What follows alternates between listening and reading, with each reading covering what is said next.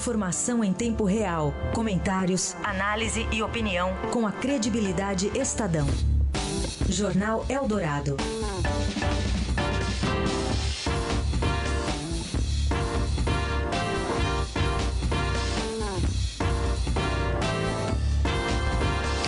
Oito horas, três minutos. Bem-vindos. Abrimos a terceira hora do Jornal Eldorado aqui na Rádio dos Melhores Ouvintes, hoje sexta-feira. Sexta-feira com sol já lá fora, temperatura super agradável na marca dos 21 graus. Hoje, 4 de setembro de 2020, chegamos a mais uma sexta-feira. Muito bom dia, Manuel Bonfim. Muito bom dia para você, Carolina Ercolim. Bom dia para você que está aqui no, na nossa sintonia, na, em FM 107,3 na Grande São Paulo ou acompanha também a Rádio Dourado pela internet, radiodorado.com.br. De fato, tá amanhece quente já na cidade de São Paulo, calor e a perspectiva para o feriadão também vai nesse, nessa linha. Vai ser um feriadão bastante aproveitável, colocando sempre né, a, a, a, parênteses que estamos em meio a uma pandemia. É isso aí. A gente está de olho também na movimentação né, das turistas. Muita gente vai ao interior, vai ao litoral. Ontem, o secretário de Desenvolvimento Regional, Marco Vignoli, falou sobre é, quase metade né, das instâncias turísticas do estado pedindo reforço da PM né, para barreiras sanitárias, para se fazer fiscalização mais intensa né, nesses pontos turísticos, para evitar justamente aglomeração, de olho num possível repique dos números que o Estado tem conseguido, tem conquistado, né? Uma queda do número de contaminação, mas também de mortos registrado por aqui. E hoje é sexta-feira, então vamos abrir espaço para os bastidores do poder. O que você precisa saber sobre os bastidores da política. Coluna do Estadão. Com Alberto Bombig, Mariana Holanda e Mariana Halbert. Olá, Bombig, bom dia. Bom dia. Bom dia, Bombig. Hoje também a Mari Holanda aqui conosco. Tudo bem, Mari? Oi, pessoal. Bom dia. Bom dia. Bom, vamos falar o então sobre ainda a. Não pegou a estrada. Que que não, é, né? Não. O Colônia do Estadão ainda não pegou a estrada, não. Vai fazer plantão no final de semana. Tem pouca notícia, né? Tem só uma reforma da administrativa que chegou ao Congresso, mudando ali os ânimos. Mas chegou é a reforma do serviço público. E essas regras não vão valer para quem é funcionário. Por decisão do Planalto, ela não vai incluir parlamentares, magistrados, promotores e procuradores, além dos militares. E depois de aprovada a emenda constitucional, apenas as carreiras típicas do Estado terão direito à estabilidade e à aposentadoria integral. Os penduricalhos acabam, licenças prêmio, aposentadoria compulsória como punição, aumentos retroativos, férias de mais de 30 dias e adicionais vários. E se aprovada como tal, o presidente também passa a ter mais poder. Ele poderá extinguir órgãos públicos, né, por decreto, um IBAMA, por exemplo. Então a gente quer entender um pouquinho mais sobre o quão politicamente viável é, Bombig, essa, essa reforma que chega com algumas pegadinhas, um modelo mais conservador em relação aos atuais servidores, mas politicamente viável? Politicamente viável, sim. Aliás, o próprio ministro Paulo Guedes, como está hoje na, na coluna do Estadão desta edição desta sexta-feira, numa conversa com empresários é, via Zoom ontem, ele reconheceu que a, que a reforma é, é pouco ousada, mas é a politicamente mais viável possível. É, então, é, menos que isso, também acho que aí seria, seria baixar demais o sarrafo no Congresso uma boa fonte minha, por exemplo, chegou a, a, a chamar a reforma de nano-reforma. Ele conseguiu diminuir do micro. Para ele não foi nem micro, foi uma nano-reforma. Não sei se é para é tanto. Agora, há umas coisas de fato que chamam atenção. É, é, o judiciário e o legislativo né, ficaram, ficaram fora. O presidente justificou que ele não tem competência para mexer nesses poderes. E a gente também mostra hoje na coluna a Mari, a Mari Holanda pode falar um pouquinho melhor sobre isso, que quem conhece o Fux, por exemplo, o ministro Luiz Fux, que assume o Supremo em breve, é, aposta aí que o Fux não vai, não neste momento pelo menos, não vai, não vai mexer com reforma. Então você teria o, o, o judiciário fora. O legislativo é aquela história, né? O legislativo ele tem um espírito de corpo impressionante, né? É, é, é tudo pro outro, né? Eles são muito bons para falar do outro. Para falar deles, cortar deles mesmo, mudar as regras deles, é complicado. Então, já esse é outro ponto de preocupação, né? E, e por fim, só para futuros, né? Esse é um ponto que, que, que é o mais. É, porque, é, e, e, é justamente esse ponto que torna ela politicamente viável, que é só para futuros servidores. Porém, é o ponto que você não sei se tem um refresco muito grande das contas públicas. Né? É, então, se não passar essa aí, aí a gente esquece, viu? Eu, particularmente, acho que se essa não avançar, esquece, reforma administrativa vai ser tipo uma daquelas lendas urbanas de, da política brasileira, né? É, a tributária também, essas duas se não saírem esse ano, vai ser meia loira do banheiro da política, né? Vamos fazer administrativa, ah, eu, eu parece que existe, eu ouvi falar e não sai, né?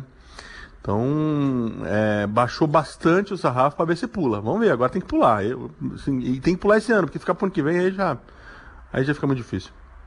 Agora, o recado para a sociedade é sempre ruim, né? O Bombig, Mariana, de uma reforma que só olha para o futuro e não tem coragem de mexer em vários privilégios, né?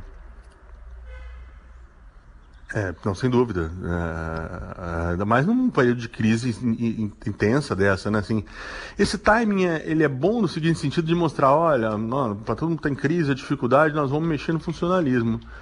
Porém, quando você mexe assim, é, quase de uma forma é, assim, muito leve, vamos dizer assim, você dá um sinal de que, olha, você reforça aquela ideia de que é uma categoria de, de quase de intocáveis, né? Isso porque as categorias de Estado, por exemplo, não vão nem ser afetadas, né? Diplomatas e, outra, outras, e outras categorias ali que, que a reforma entende como, como muito importantes. É no momento em que você tem gente sendo mandada, sendo embora no Brasil, assim, é, na baseada, né? Por causa da crise econômica, né? Perde é, é, a, a, os direitos do, do, trabalhador, né, o direito da CLT, ele está cada vez menor, né? temos um número de informais cada, cada, vez maior no Brasil, né? Então, você uhum. explicar para um sujeito informal, por exemplo, que, que de manhã, que de dia dirige, que de noite dirige Uber e de manhã faz, faz bico de concertos, que você vai mexer na estabilidade só para as próximas gerações, fica difícil o sujeito entender, né? Que estabilidade que, que existe hoje para o brasileiro de uma maneira geral, né? Então, essa sinalização, a simbologia, você pegou um ponto importante, Manuel. A simbologia dela, sim, é, é complicada. Que nem, que nem a gente conversávamos ontem, né? Eu tendo a ver que isso é melhor do que nada. Sim. Eu concordo que uhum. isso é uhum. melhor do que nada, no ambiente do possível. Porém, é, não, não dá para negar que, que ela reforça uma simbologia de que o funcionalismo, pelo menos uma parte do funcionalismo, é uma casta de privilegiados no Brasil. É, Até porque, Maria, a, o sarrafo estava mais alto, por exemplo, na reforma trabalhista, na reforma da Previdência, né? Só para fazer uma comparação. Sim, eu acho que tem alguns pontos importantes na reforma administrativa. Primeiro que essa vai ser a primeira com a nova composição da articulação política, né?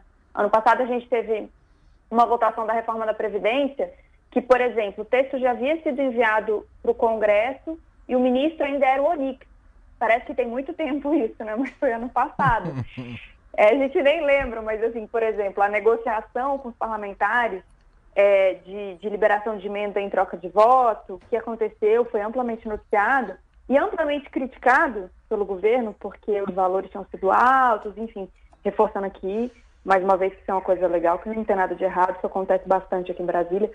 É, mas, enfim, foram valores altíssimos. Essa negociação quem fez foi o Onix, depois trocou o ministro, entrou o Luiz Eduardo Ramos. Então foi uma lambança total, mas graças a Deus deu tudo certo com a reforma da Previdência. Agora a reforma administrativa e a tributária, a gente tem a nova composição absoluta. Tem o Ricardo Barros, que é, um, digamos, o um craque em articulação política, que já está desde governo Fernando Henrique, né, Bombig? Já está há muito tempo. A Mário nem... falou que eu sou velho, gente. Olha aí, ó. Esse Nebon Big foi muito simbólico. Né, Bombig? É. o Ricardo Barros está aqui quando eu, digamos, não acompanhava o noticiário político com a 5. Mas eu pouquinho acompanhava. daqui a pouco ela vai dizer que quando o JK chegou aí, o Ricardo Barros já estava em Brasília, né? É, eu vou falar, né, Bombig? Você lembra? É, isso aí, eu, eu e o Ricardo Barros estávamos junto com o JK chegando em Brasília. Construindo o Congresso. Pois é, isso aí. Tá lá Ricardo Barros, pedra fundamental do Congresso. Tá hum. aqui desde não sabe se quando. E Ô, gente, aí... Ah, pode continuar, Mari, perdão. Uma outra coisa que eu queria falar que eu acho importante do que o Bobic está falando da questão da estabilidade e do texto da reforma mesmo. Cara, a estabilidade é uma discussão que é super complicada, assim, muito profunda e que eu acho que a gente vai travar nesses próximos meses. E eu acho importante a gente ter em mente que é, é, é importante mexer na estabilidade, isso eu acho que é indiscutível por todas as coisas que o, o, vocês já conversaram. É, o trabalhador da, do mercado privado está sofrendo muito, mas também é importante a gente lembrar da do porquê que existe a estabilidade, que é uma forma de proteção do servidor para que ele seja um servidor é, de carreira do Estado, não de governo. Então, num governo que a gente tem um dossiê de servidores antifascistas, imagina se essas pessoas não tivessem estabilidade no cargo. Então, é uma discussão que precisa ser, de fato, muito profunda e que a gente vai ver nos próximos meses, até porque as carreiras que terão estabilidade, elas vão ser definidas, é, especialmente uma lei que virá depois, no segundo momento. Isso, é, enfim, tem vários detalhes que ainda vão ser é, esmiuçados, não só agora na PEC, mas no segundo momento. Outra questão que a gente coloca nesse, nessa análise aqui é um comportamento diferente, digamos assim, do, do, do, presidente da casa, Rodrigo Maia, falando da sua relação com o ministro da Economia, Paulo Guedes. Logo depois da entrega da proposta, Maia disse que Guedes proibiu a equipe de falar com ele e que vai manter as negociações agora sobre a reforma com o ministro da Secretaria de Governo, Luiz Eduardo Ramos. Vamos ouvir. Eu não tenho conversado que o ministro Paulo Guedes tem proibido a equipe econômica de conversar comigo. Ontem mesmo a gente tinha um almoço com o Esteves e com o secretário do Tesouro para tratar do plano Mansueto e os ministros foram proibidos, os secretários foram proibidos de à reunião. Então, o que eu decidi é que a relação da presidência da Câmara será com o ministro Ramos e o ministro Ramos conversa com a equipe econômica para não criar constrangimento mais para ninguém. Mas isso não vai atrapalhar os nossos trabalhos de forma nenhuma. Parece que ele está na esteira começa... falando, né? Desculpa é, fazer não, esse comentário, mas parece que né? ele está correndo e falando, mas provavelmente é ah. o efeito da máscara. Ou do Paulo Guedes pressionando ele. É, eu, eu só queria perguntar para a Mari como é que foi analisada essa, essa rusga exposta entre o posto Ipiranga e Maia, para não dizer declaração de guerra. Essa foi a expressão que a Adriana Fernandes usou aqui mais cedo é, para falar sobre essa relação dos dois. É, eu, só um parênteses mesmo, mas o Rodrigo Maia, de fato, ele estava sem ar, parecia demais que ele correu uma maratona, que foi, e deu essa entrevista logo depois da entrega da reforma administrativa, que de fato foi uma maratona nos bastidores, né? Então, talvez não tenha sido só a máscara que deixou ele sem fôlego. Mas, ah, de fato, essa, enfim, foi. É, ele publicizou essa nova briga, esse novo capítulo de desentendimento entre ele e o ministro Paulo Guedes, mas conversando com auxiliares no Planalto, no Congresso, a palavra que a gente mais ouviu foi ciumeira. É, falou assim, nossa, isso aí é ciumeira do Paulo Guedes, é, depois o Rodrigo Maia fica muito irritado, enfim, porque o Rodrigo Maia ele é muito envolvido com essa, com essa agenda econômica, ele costuma dar seguimento, costuma entender, mas o que o Paulo Guedes é, diz a alguns auxiliares é que ele não quer apresentar as ideias para o Rodrigo Maia, porque ele costuma pegar essas boas ideias para ele e depois até piora elas. Então, Nossa. assim, para vocês verem o nível que chegou a relação do ministro com o presidente da Câmara. O, o Bombig tá precisando de uma DR aí entre o Maia e o Guedes, hein, Bombig? É, faz um tempo já, né? É. Que tá. Olha, não, não, eu não, não, não tenho. É, como diz a Maia, estou há muito tempo nesse troço e, e, e esse tipo de, de. As relações humanas permeiam. As relações humanas permeiam tudo, né? São seres humanos. As pessoas às vezes, às vezes é, é, conversam comigo, perguntam: ah, por que que o fulano brigou com o ciclano? Aí eu respondo, não, é, aquela briga aquela vez foi porque um apareceu mais que o outro numa matéria, sabe? É, agora, precisa botar isso de lado para o bem do país. É, em, em, alguns momentos tem que ficar de lado. Bom, dando... Diga, Mari, você falar alguma coisa? É, acho que é, o Rodrigo Maia, nessa, nesse episódio, é, nos outros ele não tinha feito isso de uma forma tão clara, eu, eu achei pelo menos, ele falou, deixou muito claro que a relação dele com o ministro Ramos é muito boa. Ele elogiou bastante o ministro da articulação política na entrevista. E ele disse que isso não vai atrapalhar as reformas e os projetos. Então, é uma coisa que a gente tem que assistir para ver se de fato não vai atrapalhar, porque essa interlocução do presidente da Câmara com os secretários de Economia ou secretários dos ministérios sempre foi normal.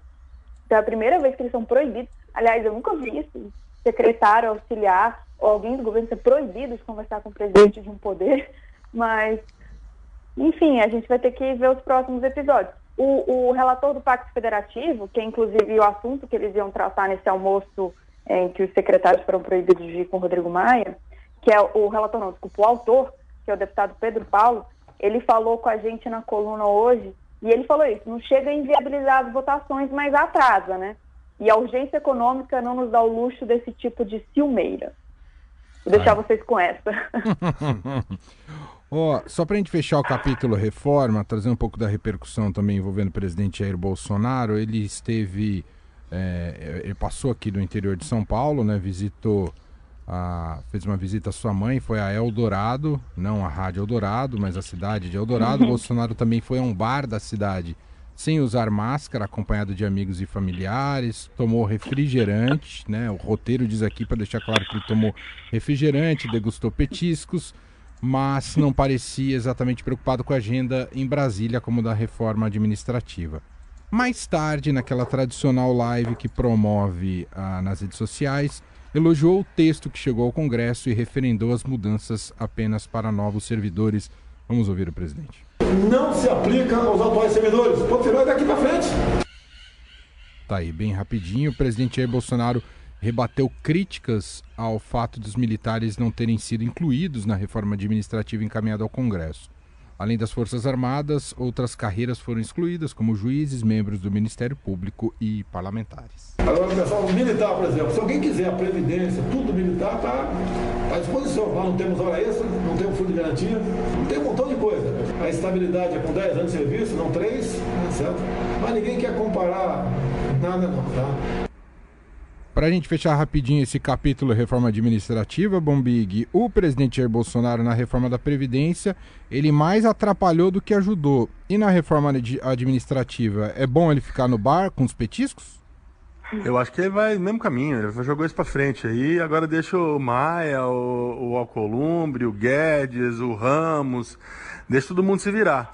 E aí, enquanto o pessoal se vira lá no Congresso, ele vai, é, ainda reza para ele ficar quieto, né? Porque ele pode abrir a boca e atrapalhar, como ele fez várias vezes na, na Previdência, né?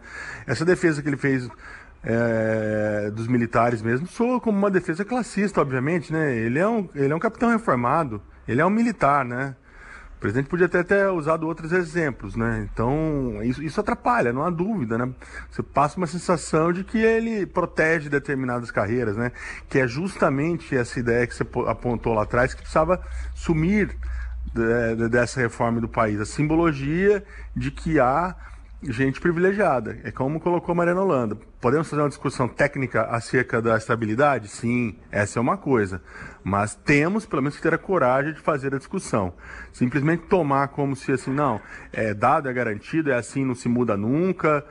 Aí não dá. Aí você passa uma mensagem para o país de privilégios, né? No momento em que não dá para ter privilégio. É, basta a gente ver também como assim, o judiciário. É, é, por exemplo, a questão das férias de 60 dias. Uhum. A questão das férias, que, que, que, precisa mudar demais. Né? Olha as férias do judiciário. Quem tem essas férias no Brasil, minha gente? Né? Verdade. É, então, é melhor o Bolsonaro, o presidente, deixa, deixa a bola para frente, deixa lá com o Congresso, vai fazer o que ele está gostando, né? Inaugurar a obra, anunciar a obra que ainda não existe e, e deixa. Campanha, né? É, deixa os profissionais trabalharem lá, os profissionais sem demérito, pelo amor de Deus. Os que entendem da, da coisa no, no Congresso, é, levar o troço adiante, levar a reforma adiante. É verdade. É, ele, o Bombig citou obra porque ontem em Eldorado ele foi não inaugurar, mas em tese firmar ali o compromisso com uma tal ponte que nem o projeto existe ainda. É, é, é mais ou menos isso. Você está ouvindo aqui a coluna do Estadão, versão áudio, hoje com Alberto Bombig e Mariana Holanda conosco. E agora falando sobre Lava Jato, sete procuradores que integram a Força Tarefa em São Paulo pediram desligamento da operação. Eles argumentam que o trabalho se tornou inviável após assumir o comando Viviane de Oliveira Martinez, ou Martinez, indicada pelo PGR Augusto Aras, e ela também havia pedido à Procuradoria-Geral que já que redistribuísse algumas investigações para não estarem realmente ligadas ao objetivo inicial, ou por não estarem. E um dos pedidos foi o de adiar a operação que atingiria o senador José Serra. Essa investigação já vinha de meses antes e a procuradora não apresentou qualquer razão jurídica para fundamentar esse adiamento. Essa debandada ocorre debandada ocorre após a saída de um rosto né, da Lava Jato, que é o procurador Deltan Dallagnol, que vai substituído por um nome bem mais discreto. Hoje, inclusive, tem uma entrevista publicada aqui pelo Ricardo Brandt, pelo Fausto Macedo e a Raíssa Mota, falando aqui o Deltan dizendo que Aras tem postura equivocada sobre Lava Jato e que faria diferente no PowerPoint de Lula. Diz que gerou uma repercussão ruim e faria diferente hoje. Vamos tirar um trechinho também do que alegou né, na saída do Dallagnol. Em seis anos de Lava Jato, eu compartilhei com vocês muitos desafios que nós superamos juntos, com coragem, trabalho, dedicação, perseverança e fé. Nós sonhamos juntos o sonho de um país menos corrupto e o seu apoio foi fundamental para os importantes resultados alcançados. Eu estou agora saindo da Lava Jato. Depois de anos de dedicação intensa, eu acredito que agora é hora de eu me dedicar, de modo especial, para minha família. Se você apoia a Lava Jato, continue a apoiar. Só faltou falar, vote número tal. É. Se me sentir em campanha ouvindo. Bom, mas é, o que fica, enfim, esse discurso aí é um pouco a tônica do Deltan e, e, o que ele fez desde nos últimos seis anos em que ele esteve na Lava Jato. É, ele e o ex-juiz Sérgio Moro né, sempre adotaram essa, essa postura de, de aproveitar a opinião pública, conseguir capitalizar isso de uma forma que para gerar apoio para a operação. Mas parece que agora a gente chegou num ponto de, de ruptura, seja, seja por a opinião pública ter um outro entendimento do modo operante da Lava Jato, que foi se desgastando, seja também porque hoje quem está na PGR é uma turma que discorda bastante dos métodos das operações, das forças-tarefas no geral. Então, o que a gente vê nessa semana é um, um desmantelamento do modelo de Lava Jato como a gente conhece é, a ver como será o próximo, o que, que vai nascer, né? Verdade. Mas, inclusive, é, pessoal, queria até falar aqui, um, dar um furo da coluna de hoje de manhã. Tem, não apenas temos uma baixa em, do Deltan, em Curitiba, a Força Tarefa de São Paulo, e agora em Brasília também, na Operação Greenfield. Não sei se vocês já viram, mas o procurador Nato, que é o, o procurador que, que dá o start, que começa as operações, e que está nelas desde 2016, chama Anselmo Lopes, ele vai pedir para sair também da Operação Greenfield, que é aquela que investiga rombo nos fundos de pensão de estatais. Então, é mais uma baixa no lava-jatismo brasileiro. Temos o Bombig de volta, Bombig? Temos. Temos. Só para reforçar o que a Mari falou, está lá no blog da Coluna do Estadão. Então, não sei se todo o nosso ouvinte sabe, mas é um blog da Coluna do Estadão. Então, nem, nem é, é, é, que tem um conteúdo para além do que sai publicado na, na versão impressa. O que eu estava dizendo é que o Deltan já ele, ele, ele deixa formalmente o cargo, mas ele já deixou a marca dele na Lava Jato. Uhum. Você vê a atitude, por exemplo, dos procuradores aqui de São Paulo de, de fazer a renúncia coletiva, de soltarem um texto, de irem para cima da, da, da, procuradora indicada pelo Aras, é totalmente o manual, o manual do, do, do Deltan, né? É, é a uhum. forma como o Deltan ensinou, entre aspas, o Ministério Público a se posicionar, a jogar com a opinião pública, a, a fazer, como você observou na, na, na introdução, de certa forma política. É, a, a, ter até um viés, como, como ficou evidente nessa fala do, do Deltan, quase eleitoral, né? Pedindo o apoio das pessoas, faltou pedir o voto, como é. você, você bem observou, Manuel. Então, é, é, é um marco, sim, como diz a Mari, porque o Deltan e Sérgio Moro formaram a linha de frente da Lava Jato desde 2014 é, tem trabalhos muito relevantes, muito importantes, isso é inegável, mas o Deltan imprimiu uma marca que muita gente contesta. E se ele faz uma revisão crítica hoje do PowerPoint, é, é, é, é ilustra muito bem esse momento que a, que a Holanda colocou de que na opinião pública já não é mais tão majoritário esse apoio. Acho que não é muito grande, muito forte, mas já tem muita gente que olha para trás e reconhece algumas, alguns excessos. Não sei se excessos formais de investigação, isso precisa de mais tempo, precisa deixar a, a, a, o barco andar. Mas pelo menos excessos midiáticos, isso eu não, não tenho dúvida de que, de que eles, em alguns casos, ultrapassaram a linha amarela e neste momento talvez estejam ultrapassando também. É, esse caso aqui de São Paulo, a gente precisa de mais elementos, está correndo em, segredo, em sigilo de justiça.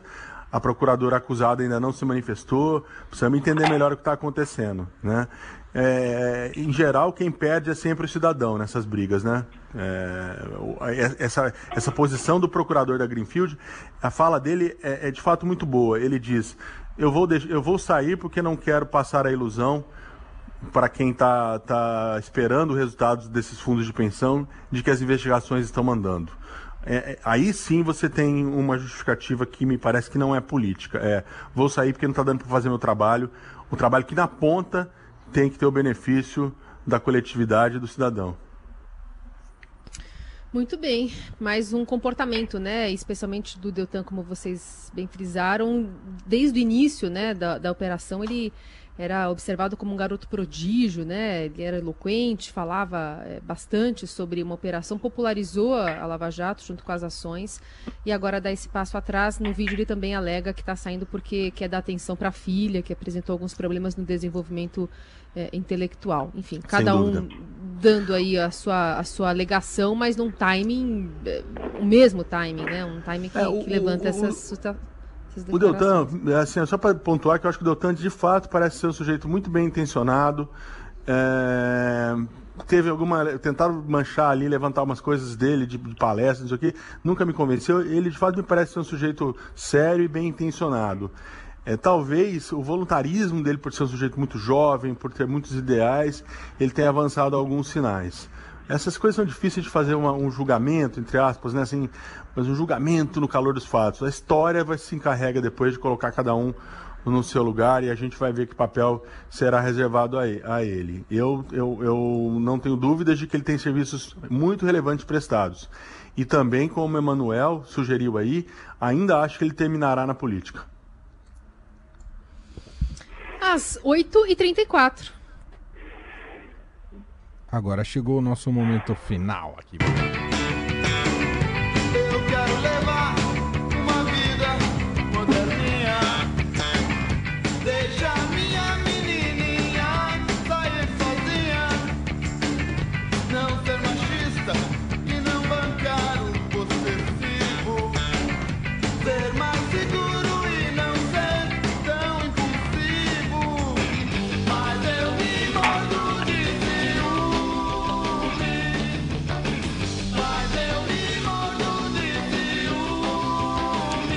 O Mig já deu a deixa no comecinho, né? Quando falou da relação de ciúme entre o presidente da Câmara, Rodrigo Maia, e o Paulo Guedes, no protagonismo ali da agenda econômica.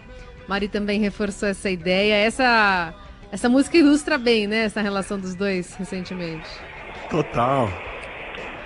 Total. É, é- é o famoso ciúme de homem é o pior que existe. Essa frase é muito clássica em política.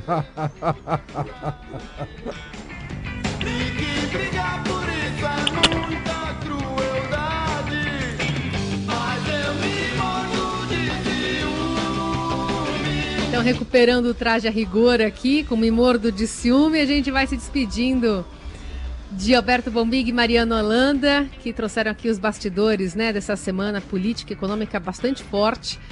Semana que vem tem mais. Crianças, obrigada, viu? Até amanhã. Até, até, se- Obrigado. até sexta. Até sexta, bom feriado pra Bom todo mundo. feriado, obrigado. Valeu, gente. pessoal. Tchau, tchau. Tchau.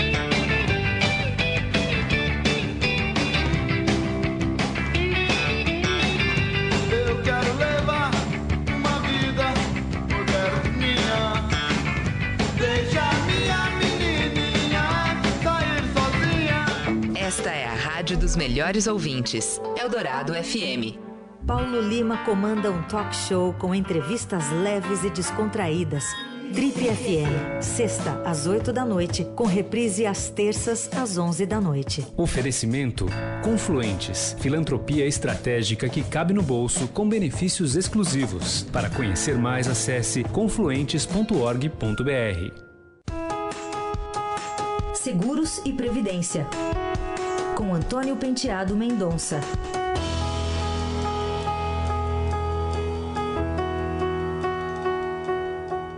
Olá. Cada vez mais as seguradoras levam em conta os dados do segurado para taxar o preço do seu seguro. No passado não era assim. No passado as seguradoras trabalhavam com um preço médio e o bom segurado acabava pagando pelo mal segurado. Atualmente isto mudou. Hoje é possível individualizar